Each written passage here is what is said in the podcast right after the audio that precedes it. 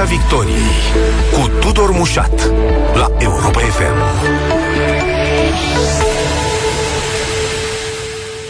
Bun găsit uh, tuturor pe frecvențele radio, pe site-ul europa.fm.ro și live uh, pe pagina noastră de Facebook. Invitatul acestei ediții este Cătălin Drulă, președintele interimar al USR+. Bun uh, venit în Piața Victoriei. Uh, discutăm, Bine v-am găsit, mulțumesc pentru invitație. Discutăm astăzi despre cum privește opoziția planul de măsuri al uh, guvernului și ultimele evoluții politice. Își mai fac uh, auzită vocea politicienii din opoziție, așa cum o făceau uh, în urmă cu câțiva ani, când erau oarecum în aceeași situație în raport cu PNL și cu PSD, care le sunt proiectele, uh, cum văd raportarea puterii de la București la ceea ce se întâmplă în uh, Ucraina și în restul Europei. Uh, vă așteptăm și întrebările la 0372069599, așadar pentru a intra în legătură cu președintele interimar USR Plus, Cătălin Drulă, 0372069599, dumneavoastră, ascultătorii noștri, ne puteți uh, suna uh, pentru a vă înscrie la cuvânt. Planul ăsta, minune, deja s-a pus în mișcare, uh, domnule Drulă, s-a pus în mișcare la Parlament, povestea cu uh, mărirea salariului minim pentru cei din agricultură, a trecut de Camera Deputaților, e primul pas. Cum vedeți povestea asta? Unde e bine, unde nu e bine, după dumneavoastră, în, uh, în programul ăsta de măsuri? Da, pachetul acesta, așa cum i-au spus, noi am spus că este prea puțin prea târziu și cam multe dintre măsurile acestui guvern de când a fost instaurat prea prost făcut. Și mai recent și mincinos. Și o să argumentez la, la fiecare dintre, dintre aceste argumente. Când spunem prea puțin, trebuie să înțelegem că în aceste condiții inflaționiste în care prețurile cresc, guvernul încasează din ce în ce mai mulți bani. Pentru că, spre exemplu, TVA-ul se aplică pe un preț mai mare, la unt. Uh, la fel uh, la combustibil, la energie. Deci guvernul încasează mai mulți bani și ceea ce se întâmplă aici este că dă o fărâmă, aruncă oamenilor înapoi o fărâmă. Ce propunem noi ca diferență de viziune este să lăsăm mai mulți bani oamenilor și aici este măsura pe care noi am propus-o încă din octombrie și aici vine a doua componentă, că am spus că e prea târziu, reducerea TVA-ului la energie de la 19 la 5% și la carburant. De ce? Pentru că crescând foarte mult prețurile, efectul major inflaționist vine din energie. Asta spun și specialiștii, spune și BNR-ul că energia e componenta principală. Aici ați fost un pic la concurență chiar cu cei de la PSD și mă gândesc că dacă la ei n-a prins, adică argumentele colegilor lor de partid n-au prins, cu atât mai puțin ar fi prins ale dumneavoastră. Nu Concurență pe proiectul ăsta. Au vrut și ei scăderea TVA la energie. La un moment dat s-a discutat Eu asta nu mi-aduc aminte. Mi-aduc aminte că n-au discutat despre scăderea accizei la carburant. Și asta. Și asta. Ok. Da. N-au făcut-o. Asta da. este Nu foarte... le-au făcut pe niciuna, de fapt. Nu au făcut-o pe niciuna da. dintre ele. Uh, măsura reducerii la TVA uh, la energie și la carburante, de altfel, nu a luată de multe țări din Europa. Dacă nu mă înșel, Polonia, cred că uh, și Belgia. Și e normală, pentru că mai reduce un pic din umflarea asta uh, a prețurilor. Uh, când spunem prost făcut, E vorba de cum se implementează tehnic aceste măsuri. Dacă ne uităm la uh, acea scutire pe 200 de lei la creșterea salariului minim, scutirea unei, unei, unei părți de, de impozitare, de taxare pe salariul minim este o măsură, e faimoasă USR, zero taxe pe salariu minim. Chiar am discutat în coaliția anterioară și uh, în fața unei reticențe, până la urmă am propus vreo două variante. Una era să se aplice doar pe un domeniu inițial, cum e aici cazul cu agricultura și o, asta e o lege pe care și noi am votat-o astăzi din Parlament. Cealaltă era să se aplice nu chiar pe cei 2000 și ceva de lei uh, această scutire, ci pe primii 200 de lei. Ei bine, ei în loc să facă pe primii 200 de lei, o fac pe o creștere de la 2550 la 2750 de lei. Ce se întâmplă, ca să explic foarte simplu, este că dacă ai un leu peste, peste barem, nu mai beneficiezi de această creștere. E același sistem pe care îl aplică la acele plafonări la energie, unde dacă anul trecut se întâmplă să fie avut consum de 99 de kW în medie sau de 101, o diferență absolut infimă și reprezintă oricum consumul unei gospodării foarte mici. În general, oameni venituri mai mici, dintr-o dată la 101, dacă ai avut ghinionul anul trecut, să fii consumat, nici nu știai că asta va avea impact pe anul da. uh, curent, te bagă într-un, într-un plafon superior, de parcă dintr-o dată îți permiți. Uh, care e sistemul corect de aplicare? În toate sistemele progresive, cum sunt acestea cu praguri, este o anumită valoare până la prag, una, o altă valoare pe ce depășește pragul până la următorul prag și tot așa. E, e destul de ușor de înțeles, până la urmă e o, e o matematică uh, de gimnaziu. Și în fine am spus mincinos, deci am spus prea puțin, prea târziu, că trebuiau luate mai din vreme măsurile astea anti, anti-inflaționiste și dacă putem să revenim un pic la inflație, prost făcut tehnic și mincinos pentru că chiar astăzi am văzut și din declarațiile recentului ministru, recentului demisionar ministru al fondurilor europene, Dan Vâlceanu, au spus că jumătate din bani, mai ales pentru acele vouchere de 50 de euro, vor fi luate din fonduri europene. Ori aflăm astăzi ceea ce a spus și colegul meu Cristi Ghinea și confirmă și succesorul lui Dan Vâlceanu, unu, că nu s-a discutat cu Comisia Europeană, nu există acord de finanțare, banii din uh, fonduri europene trebuie făcuți în baza unor acorduri. Doi, ne-au spus că ei iau din banii necheltuiți de pe programul actual, care a fost 2014-2020, dar se cheltuiește până în 2023. Nu se poate asta pentru că este supracontractat. România va absorbi toți banii din acest program. Stați puțin aici, înțeleg că e necesar ca Ministerul Proiectelor Europene să se ducă la Comisia Europeană și să-i spună, uite, nu mai facem proiectele astea, închidem axele astea pe care am apucat să cerem bani și vrem să venim cu proiecte noi pentru banii aia pe care am înțeles că voi ni dați, că ne faceți această derogare și îi mutăm spre aceste cheltuieli, hai să le zicem sociale, mă rog, generic. Schema pe care, care a fost propusă a plecat de la o prezumție că vor rămâne bani necheltuiți din cei 22 de miliarde pe care România are, i-a avut pe acest exercițiu financiar. Uh, și s-a spus că de acolo, vorbim la comisie, o să fie o modificare de regulament european că e necesară, deci e doar o chestiune tehnică, dar vor mai multe da. state și ce rămâne să putem folosi pentru aceste cheltuieli sociale. E o minciună pe care eu știu că nu e adevărată și astăzi a recunoscut cu jumătate de gură sau chiar trei sferturi ministrul Marcel Boloș, uh, și anume că vor rămâne bani necheltuiți. România, pentru că a supracontractat aceste fonduri, va absorbi toți banii. Este un lucru bun că va absorbi. Eu știu, de exemplu, situația pe transporturi. Chiar spre finalul acestui an se cam termină axa transporturi uh, sau undeva în uh, prima parte a lui 2023. Uh, și apoi au venit și au spus că vor face, uh, recunoaște ministrul Boloș astăzi, spune, bine, nici din asta, nici de asta îi vom face din 2021-2027, următorul program. Uh, și numește unul dintre programul pentru intervenții sociale. Numai că acel program este deja negociat cu Comisia Europeană, sunt cam toate axele stabilite deci una peste alta e... Bun, dar nu poți să renunți, iertați-mă, la... Zici că uh, e supracontractat, nu, puteți să ren... nu se poate renunța la anumite proiecte explicit spunând, domnule, le-am contractat, dar nu le mai facem, pentru că vrem să mutăm banii și dacă ne dați voie, îi mutăm. Nu merge așa? Păi da, da, atunci acele proiecte va trebui să le faci din uh, de da, la bugetul de stat. Dar deci, uh, ideea e, era e să... în logica acestui plan de măsuri, iertați-mă aparent, să nu se mai facă anumite investiții din bani europeni, ci să se dea la anumite categorii sociale din bani europeni. Cred că e asumată, ceea a fost transparentă de pe lună chestia asta. Eu n-am văzut-o și sper să nu se întâmple asta, pentru că România are nevoie de investiții ca de aer, dar ceea ce au vândut oamenilor este că vom, vom fi din fonduri europene, dintr-un loc care este uh, neutru pe buget. Uh-huh. România are o mare problemă cu deficitul bugetar. Din calculele specialiștilor noștri, acel 5, la sută pe care e construit deficit bugetar din PIB, uh, bugetul actual pe 2022 va fi mult depășit. Vom ajunge la 7 și ceva. Deocamdată pe primele două luni, pe ianuarie și pe februarie, au mascat asta prin rambursări foarte reduse de TVA față de cele două luni ale anului anterior, guvernul în care am făcut parte, s-a rambursat foarte puțin TVA. Aici este un, uh, un buton pe care îl, poate răsu- îl pot răsuci finanțele și să dea mai mult în anumite luni sau mai puține. Și deocamdată n-a arată așa rău deficitul pe primele două luni. Dar uh, făcând calcule, uitându-ne pe toate zonele structurale, deficitul bugetar se va adânci. De ce e rău asta? Nouă motive. Unu, ne împrumutăm, asta înseamnă că punem greutate pe, și am depășit 50% din PIB datorie publică, punem greutate pe umerii copiilor. Al doilea motiv care e foarte important, în momentul în care guvernul Uh, merge pe un deficit foarte mare, inflația se adâncește. O politică fiscală anti-inflație înseamnă un guvern care se duce cu deficitul către zero. Dacă se poate să aibă un excedent, e și mai bine. Pentru că avem o politică monetară a băncii naționale care ridică rata de dobândă, asta scumpește creditarea și un efect nefericit. Întotdeauna în economie există una și cealaltă, dar uh, asta ar trebui să răcească un pic economia și cererea. Sunt lucruri clasice din economie. Asta a făcut Banca Națională, a ridicat un pic dobânda, târ- uh, un pic târziu au acționat și dumnealor, dar întotdeauna este cunoscut că dacă politica monetară trage într-o direcție și politica fiscală în cealaltă, prin aceste deficite, efectul e nul. Adică ne alegem cu ce e mai rău cu uh, acea stagflație. Stagflația este momentul în care economia stagnează, uh, dar ai și inflație, mm. adică nu ai niciunul dintre cele două beneficii, e ce, ce, cel mai, ce mai rău din două lumi. Uh, ori către asta ne îndreptăm prin această politică uh, irresponsabilă a guvernului. Ceea ce ar trebui să facă ar fi să reducă acest deficit. Ce înseamnă asta? Să reducă cheltuielile.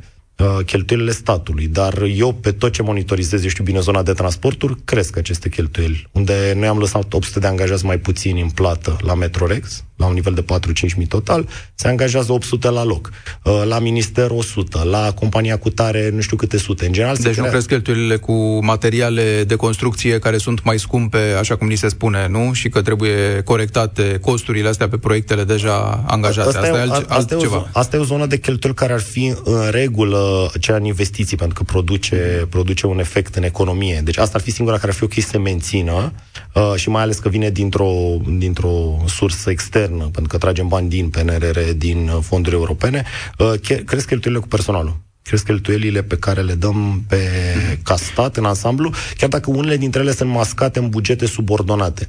Uh, dar dacă vă gândiți în momentul în care sunt 80 de oameni angajați la protocol la compania Aeroporturi București, chiar dacă e o companie care e profitabilă, are profit mai mic, dă dividende mai mici, statul acționar 80%, uh, 20% fondul proprietatea, primește mai puține dividende cu venituri mai mici la buget, deci tot acolo ajungi în momentul în care ai companii de stat și alte instituții. Da, pompând bani, chiar și sub formă de ajutoare sau de măriri de salariu minim, nu spunând că vrei să combați inflația în felul ăsta sau vrei să atenuezi efectele ei, nu faci de fapt să contribui la creșterea da. ei? Că mă uit este... la povestea asta cu agricultura. De unde, unde se vor regăsi creșterile astea de salariu minim pe care un patron din agricultură, un fermier le, uh, le operează. Probabil într-un ban 2-3 la roșie, nu? Adică ne va costa pe toți mai mult, la, inclusiv din motivul ăsta. La agricultură e o poveste mai, mai complicată pentru că uh, ce putem spera este o, uh, o fiscalizare a muncii că e multă muncă la negru și să aducem în zona de fiscalizare care ar trebui să aducă un beneficiu. Și cu 3.000 de lei am rezolvat tentația de a merge în străinătate la munci agricole? Totuși, să fim serioși. Probabil că nu, dar știți cum e. Noi asta s-a spus, avem nevoie să ne ținem oamenii aici. Oare reușim asta? Asta, asta în particular e cea mai puțin, uh,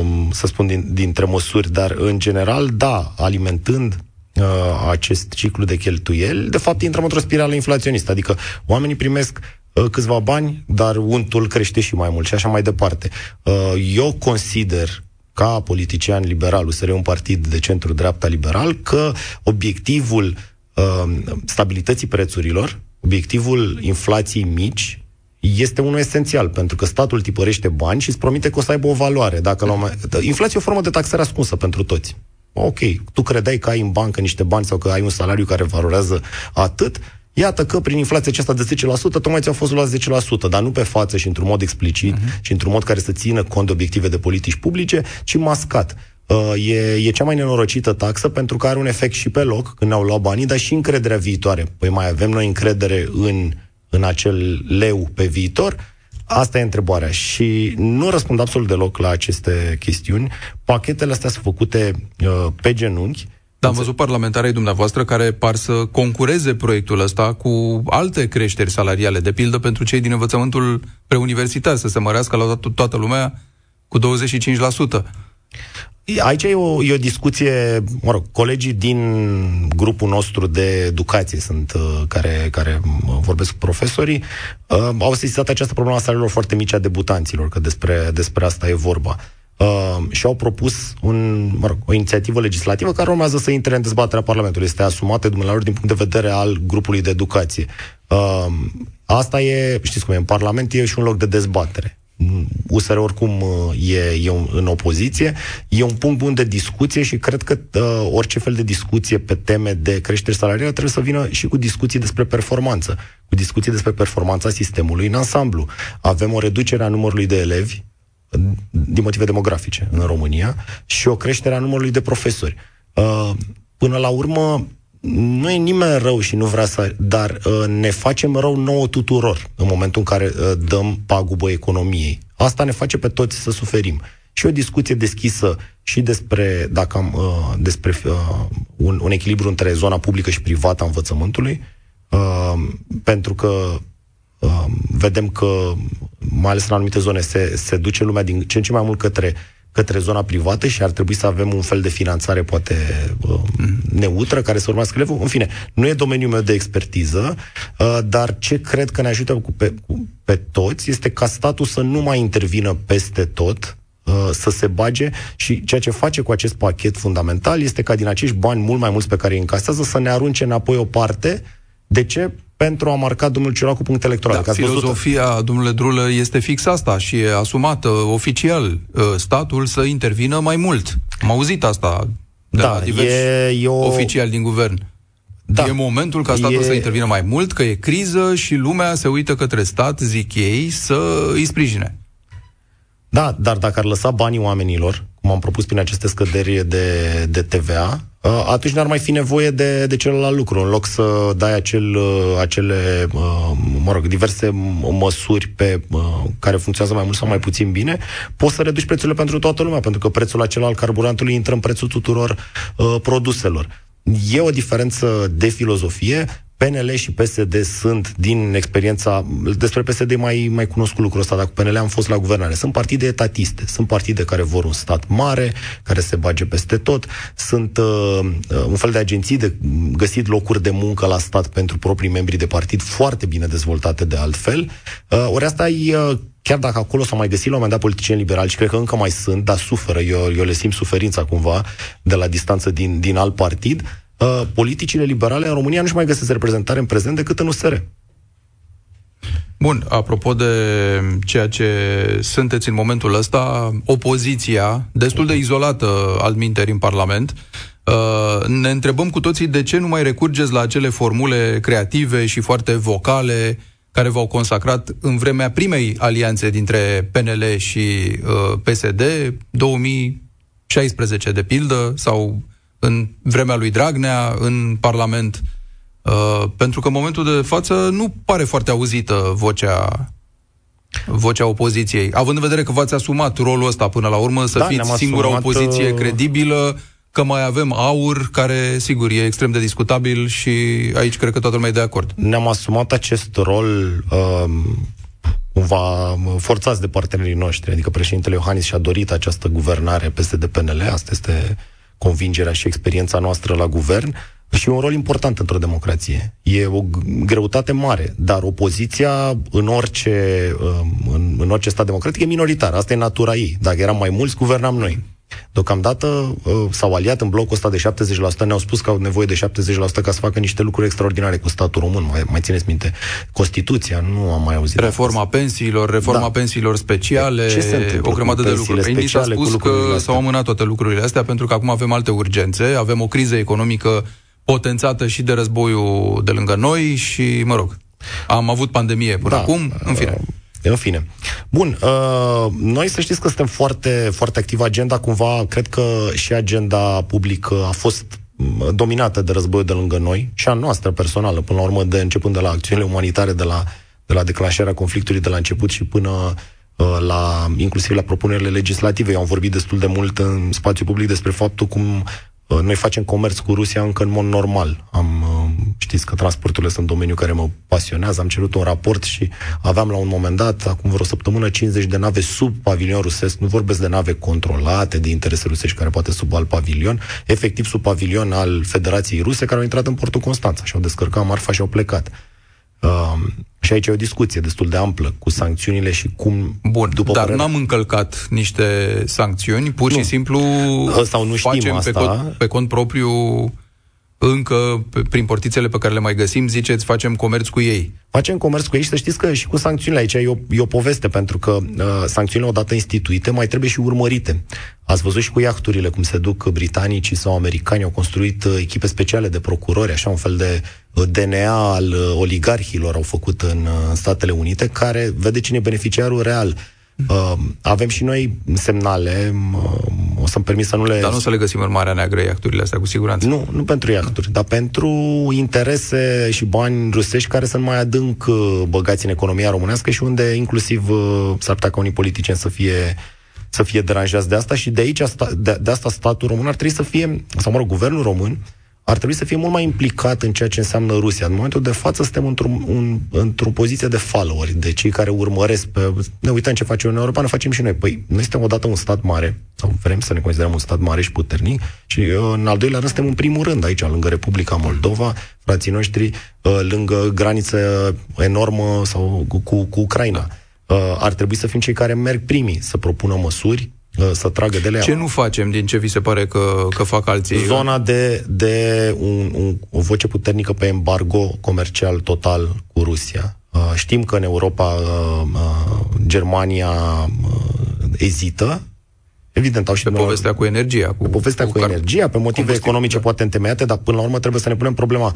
Uh, sunt, e groaznic ce se întâmplă în Ucraina. Este uh, un, un război cu aceleași orori pe care noi le mai văzusem în filme și documentare despre al doilea război mondial. Uh, e la granița noastră, avem un, un dictator care ne amenința la începutul războiului cu război nuclear. Sunt niște lucruri care nu ne mai lasă într-o zonă de business as usual. Și în timpul ăsta da. noi facem comerț cu Rusia și îi trimitem da, euro e, și e dolari. înțelept pentru noi, domnule Drulă, să facem asta, având în vedere că noi oricum nu avem o miză aici, pentru că importăm foarte puțin în comparație cu alții din Rusia, Eu... gaze, de pildă. În schimb, Germania, și că vine România și îi spune să nu mai importe și că nu vine România, tot situația aia o va avea. Să știți... Tot dependentă de gazul rusesc va fi și tot va ezita de un milion de ori înainte să ia această decizie dramatică pentru ei. Să știți că vocea în, uh, în ultima vreme, mai ales și eu am început să fac mai multă politică la nivel european uh, prin, prin prisma funcției, am fost la Bruxelles, m-am întâlnit cu liderii celorlalte partide europene, vocea pe care ți-o faci auzită într-un, în Europa contează și ține și de tine și cum te auzi ca țară. Uh, evident, contează multe lucruri. Consecvență, o anumită stabilitate, o anumită reputație pe care ți-o faci, dar uh, România nu joacă unde ar trebui pe frontul ăsta. E suficient să ne uităm la ce fac țările Baltice, Polonia și așa mai departe. Nu suntem în aceeași situație. Aici v-aș contrazice un pic, pentru că suntem printre țările cele mai vocale în legătură cu consolidarea flancului estic și sudic noi, țările Baltice, Polonia, am fost, cred, și suntem și acum, nu, în avangarda acestor uh, am da. strigat cât ne-a ținut gura ani de zile, că Rusia e, are potențial de agresor. În ceea ce privește aspect, aspectele militare, absolut, dar uh, partea comercială, uh, partea de, de sancțiuni, uh, vocea noastră se aude destul de puțin pe, pe ce ține de, de, de acest război. Uh, revenind, că m-ați întrebat despre USR, cum spuneam și iată că și discuția noastră de astăzi e, e o dovadă, agenda este de mult, uh, destul de mult dusă în acea zonă. Uh, revenim cumva la, obligați să, să continuăm viața normală. În Parlament avem și legi care ne trec, avem propuneri care sunt suficient de bune încât majoritatea e forțată cumva să, să, să le voteze. Uh, și facem o, o poziție foarte sănătoasă. Eu i-am spus o poziție pe tot terenul. Uh, o să mergem și în stradă să vorbim direct cu oamenii, începând din luna mai, o să avem un program așa amplu în toată uh, țara. Eu cred că mesajul e destul de clar. Partidele vechi, uh, PSD, PNL, s-au reunit într-un bloc, se aude că vor avea liste comune în 2024, nu o să mai fie nicio, nicio diferență, un lucru pe care noi îl reclamam și în perioada anterioară de opoziție. Ați spus că atunci eram în opoziție la PNL și la PSD, am fost la unii și la ceilalți în, uh, în 2017-2020. Uh, acum, în sfârșit, s-au aruncat măștile și toată, toată lumea e în același bloc la guvernare. Diferența fundamentală este că, fără să Dumnealor își doresc o perpetuare a actualului sistem. Status quo ăsta, cum arată statul român, uh, le convine. Nu vor e un cuvânt uh, ultra încărcat, reformă, hai să spunem modernizare. Uh, nu vor o modernizare a statului, asta am avut această experiență și când eram împreună la guvernare. Instinctele toate sunt către menținerea unui uh, stat mare, un stat care găsește de muncă pentru cei de la partid, un stat unde Uh, mai degrabă obi- obediența și mulțumirea cât ori mai multe guri de hrănit uh, primează în fața performanței acelui stat. Uh, un stat în care categorii sunt mai speciale decât alții. Dacă faceți aminte numai la vaccinare, a fost un mare scandal atunci cu Vlad Voiculescu și a și pățit-o după, aia, după, ce, după ce a reclamat respectivii speciali. E, zona asta, de, conceptul de special în statul român ne macină interior, pentru că e o chestie greșită etic. Să știi că tu ai lucrat până la pensie, la fel ca altul, nu în condiții mai dure uh, și cu, cu salarii egale și în momentul în care ieși la pensie, unul pentru că a avut o anumită meserie dintr-o anumită zonă, castă aproape, așa le considerăm în statul România, o pensie dublă decât a ta și ție vecin de ușă. Aceste pensii speciale ne fac enorm de mult rău și e numai una dintre zone uh, pe care sunt privilegii uh, incorrecte. Și noi asta ne propunem să suntem singurul partid liberal Uh, democrat în prezent în România. Eu cred că avem o, o alternativă foarte bună. Suntem un partid care își dorește să atragă și alte resurse din societate alături de noi. Vreau să, vreau să facem un pol liberal-democrat pentru 2024 și să câștigăm acele alegeri. Și chiar și din partidele acestea pe care le-am menționat, eu știu că sunt niște oameni, mai ales în PNL, care nu sunt mulțumiți de zona asta. Eu i-am spus uh, ușor ironic, o guvernare militaro-socialistă. Uh, sunt oameni din PNL uh, liberal vechi care sunt ușor jenați de această situație și care nu se regăsesc. Uh, e un mit că USR nu poate uh, colabora cu alții de pe scena politică. Nu putem colabora și coabita cu hoția. Uh, eu am avut această experiență personală la Ministerul Transporturilor. E un minister unde, dacă vrei, poți să și întorci capul de la tot ce găsești deschis în diverse sertare și uși, sau eu n-am putut întoarce capul. Asta mi-a adus oarecare faimă și celebritate pe care, să fiu sincer, nici nu o căutasem. Mi-am făcut doar treaba acolo uh, ministru tipic din guvernul și guvernele României, prins în acest sistem de putere, chiar dacă vine cu intenții bune, și acum mă refer și la celelalte partide. Până la urmă vreau să demonizez. Ei, toți sunt răi, noi suntem buni. Dar prins în rețeaua aceea de, de interese de partid, e foarte greu uh, să nu întoarcă capul. Deci uh, el întoarce capul și atunci băieții deștepți să mu la stat. Uh, asta e o, ce efectare ne ține într-o zonă de subdezvoltare, de lipsă de uh, prosperitate și nu ne atinge potențial. Eu cred că România e o țară care are un potențial foarte mare. Avem potențialul să fim mai bogați cu toții ca țară, să trăim mai bine și mai mulțumiți. Bogăția asta e pe mai multe planuri, adică mă refer inclusiv la aer curat, uh, nu neapărat numai financiară, deși asta e principala preocupare în prezent. Asta e viziunea pe care o propune României. Avem timp Uh, să, să o consolidăm. Uh, avem o oportunitate pentru ca ipocrizia aceasta în care se schimbau la putere tot timpul PSD cu PNL, pe noi ne-a, uh, ne-a frustrat multă vreme, pentru că vedeam că sunt două fețe ale aceleași monede, dar oamenii spuneau, păi uite, de ce spuneți asta? Președintele Iohannis a spus că PSD e rău suprem. E, PSD-ul, din, din ce spunea președintele Iohannis, a devenit partenerul solid, strategic uh, în această guvernare militară-socialistă, deci s-a, s-a adeverit ce spunem. Uh, vom încerca din ce în ce mai mult să ajungem cu mesajul la oameni și pe căi uh, ca astăzi și cred că vom, vom găsi receptivitate. 0372069599 Vă reamintesc numărul de telefon la care puteți intra în legătură cu Cătălin Drulă, președintele interimar al USR+. Îi ziceți o guvernare militaro-socialistă, mă rog, având în vedere profilul premierului Nicolae Ciucă, e mai mult de atât. care a ajuns și șef la PNL acum. Aici un episod oarecum ironic pentru dumneavoastră că Florin Câțu, cel din cauza sa, căruia s-a rupt coaliția anul trecut, în care făceați parte, a fost debarcat și el, după ce fusese instalat foarte rapid, a fost și debarcat foarte rapid, după numai câteva luni. La asta vă referiți când ziceți că da, e o guvernare e, e mai mult de socialistă, că PSD-ul are de fapt uh, fixează agenda, nu? E vioara întâi în uh, coaliția e, asta. E, e mai mult decât atât și aș vrea să ating uh, scurt și punctul ăsta cu Florin Câțu. Acum e, e cumva de domeniul trecutului, dar omul ăsta ar fi avut, a avut o oportunitate istorică. În primele luni ale acelei guvernări, până să apară disensiunile, i-am propus un, o, o zonă de pact. Florine, pari un tip modern, gândești ca noi și noi la fel, hai să guvernăm până în 2024 și să ne potențăm unii pe alții, să, să fim o echipă pe bune. Uh, ce a urmat e istorie și se cunoaște, dar ne-a adus în zona militaro-socialistă de, de care spuneți. Dar îi reproșați președintelui Iohannis mai degrabă instrumentarea da. acestei crize? Uh, Sau are și Câțu zona lui nu, de... Câțu nu și-a dat seama că e folosit ca un altă de Iohannis, după mine.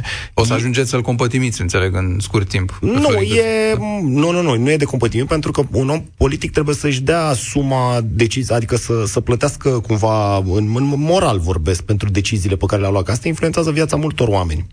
Uh, revenind la, la conceptul militar-socialist, e mai mult decât fosta carieră a, um, a lui Nicolae Ciucă. Și apropo, când a ieșit din zona militară, când a trecut în rezervă, a spus că niciodată nu se va dezonora prin a intra în politică. Și asta era numai cu 2-3 ani înainte să, să candideze pe, pe listele PNL. Dar trecând peste asta, conceptul despre care vorbeam se referă la un anumit tip de uh, regres al democrației pe care eu îl percep în, și colegii mei îl percepem în societatea românească. Vedem astăzi un raport, raport al Departamentului de Stat al SUA care, care ne dă dreptate în privința asta.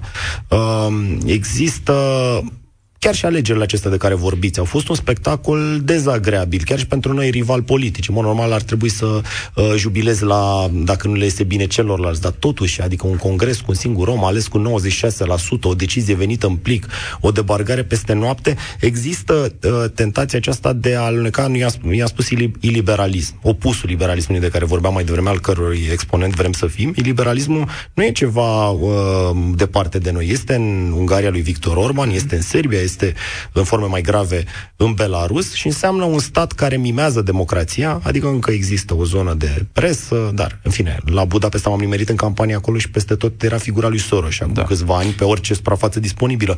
Uh, deci rămâne o mimare a democrației, dar, de fapt, puterea se concentrează într-o zonă de tip militar. Dacă vreți un concept alternativ, este pakistanizarea, fără să vreau să uh, dau un scandal diplomatic, în care zona militară, o servicii secrete, are o influență nefastă și prea puternică asupra ceea ce ar trebui să fie o dezbatere la suprafață transparentă Bun, și noi poate simțim că are că... legătură și cu acest context în care avem un război la graniță. Alexandru Pascu e în direct cu noi. Uh, bună ziua, vă ascultăm.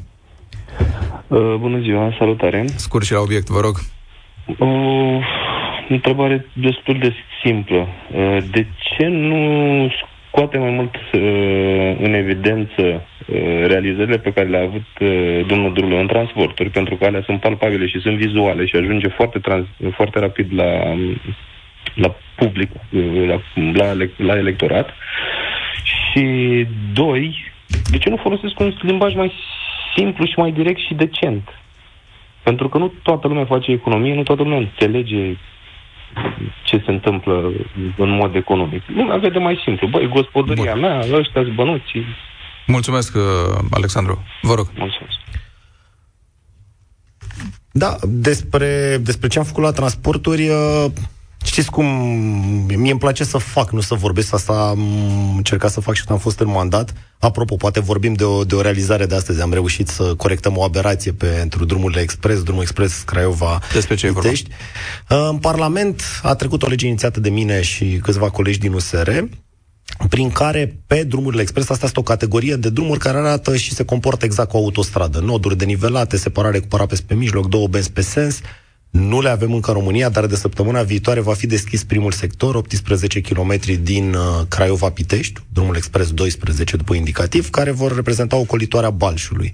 Iar în două-trei luni din păcate, întârziere uh, care a apărut după ce am plecat din mandat, se va deschide și ocolitoarea Slatinei, încă 22 de kilometri. E bine, pe drumul ăsta pe care un ochi neantrenat nu l-ar distinge de o autostradă, arată exact ca autostrada spre mare sau orice autostradă din România, limita de viteză dintr-o, dintr-un arhaism legislativ ar fi fost 100 de km pe oră. De altfel, acest sector de drum care se va deschide săptămâna viitoare e deja uh, semnalizat cu această viteză de 100 km pe oră. Am depus un proiect de lege în februarie, anticipând că guvernul se va mișca suficient de repede, pentru creșterea la 120 de km pe oră, care este și viteza de proiectare a acestui drum. Uh, și astăzi a trecut prin Parlament cu un singur abținere, 285 de voturi pentru.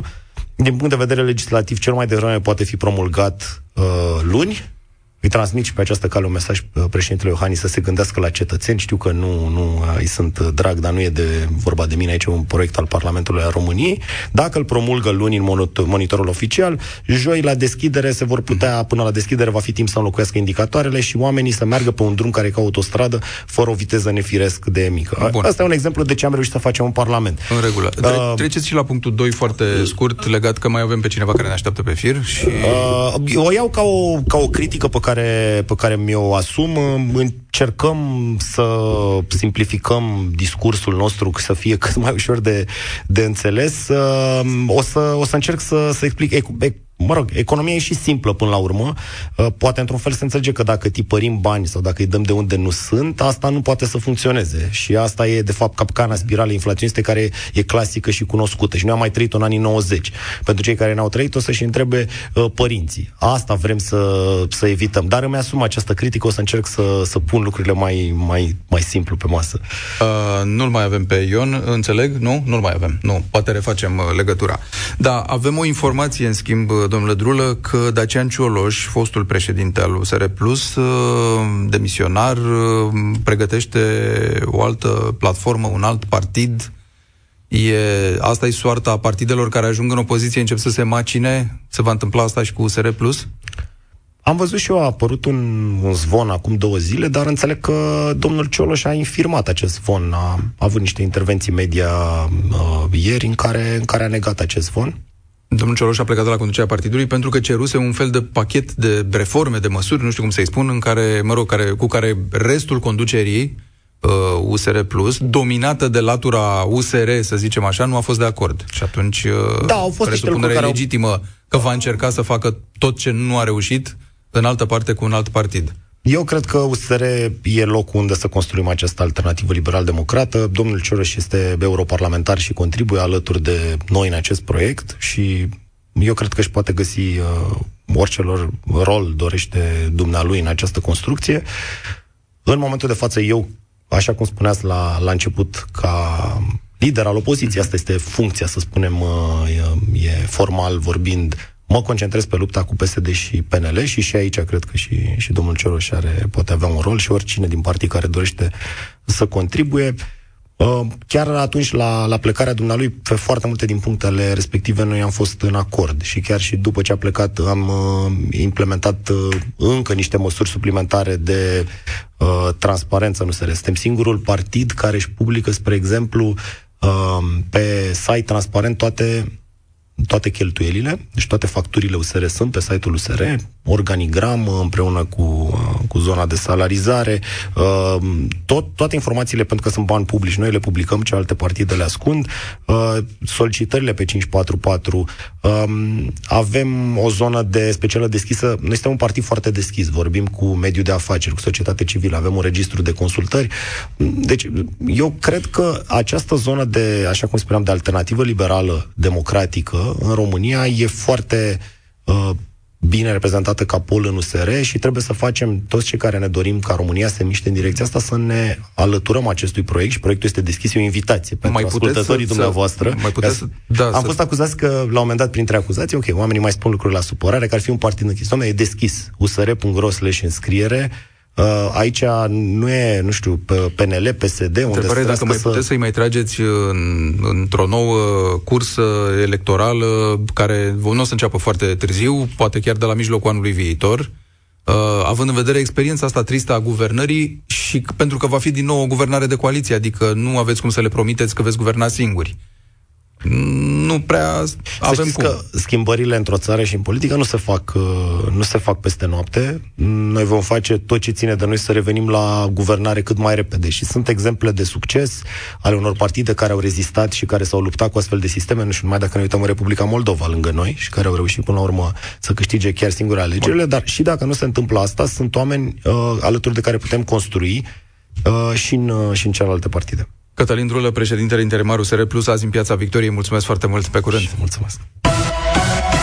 Piața Victoriei cu Tudor Mușat la Europa FM.